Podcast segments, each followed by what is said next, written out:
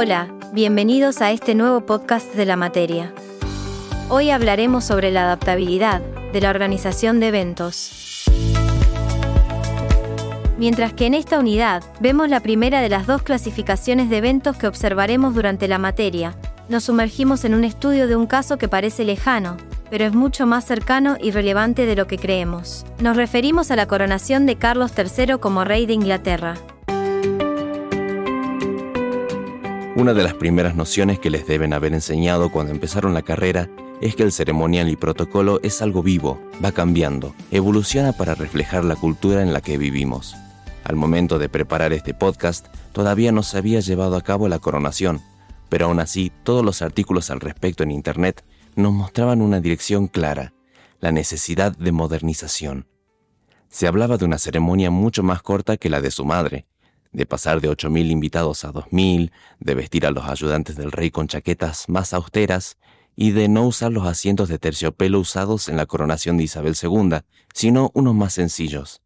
¿Qué nos dice esto a nosotros en Argentina? ¿Qué debemos flexibilizar en nuestro ejercicio de la disciplina a la coyuntura que nos rodea? El ceremonial vacío, sin contexto, no comunica nada y los eventos son ante todo una forma más de comunicación. Los contextos sociales, económicos, diplomáticos nunca son fáciles y nunca son iguales unos a otros. Está en el ceremonialista profesional en saber adaptar los eventos a cada situación y hacerlo correctamente. Y un concepto final. Los cambios deben ser justificados. El cambio en sí mismo no es un valor, solo es valioso cuando la circunstancia lo demanda. Saber discernirlo requiere de un criterio que nace de la profesionalidad y el sentido común.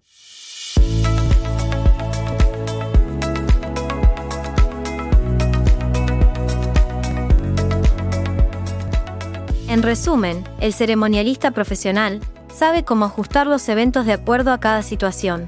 Además, los cambios deben estar justificados, ya que solo son valiosos cuando son necesarios.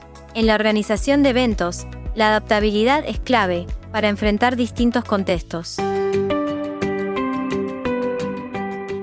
Esperamos que hayan podido apreciar que más allá de la escala de la ceremonia, hay temas que son transversales a todos los eventos y que si ponemos voluntad, podemos aprender de todos ellos.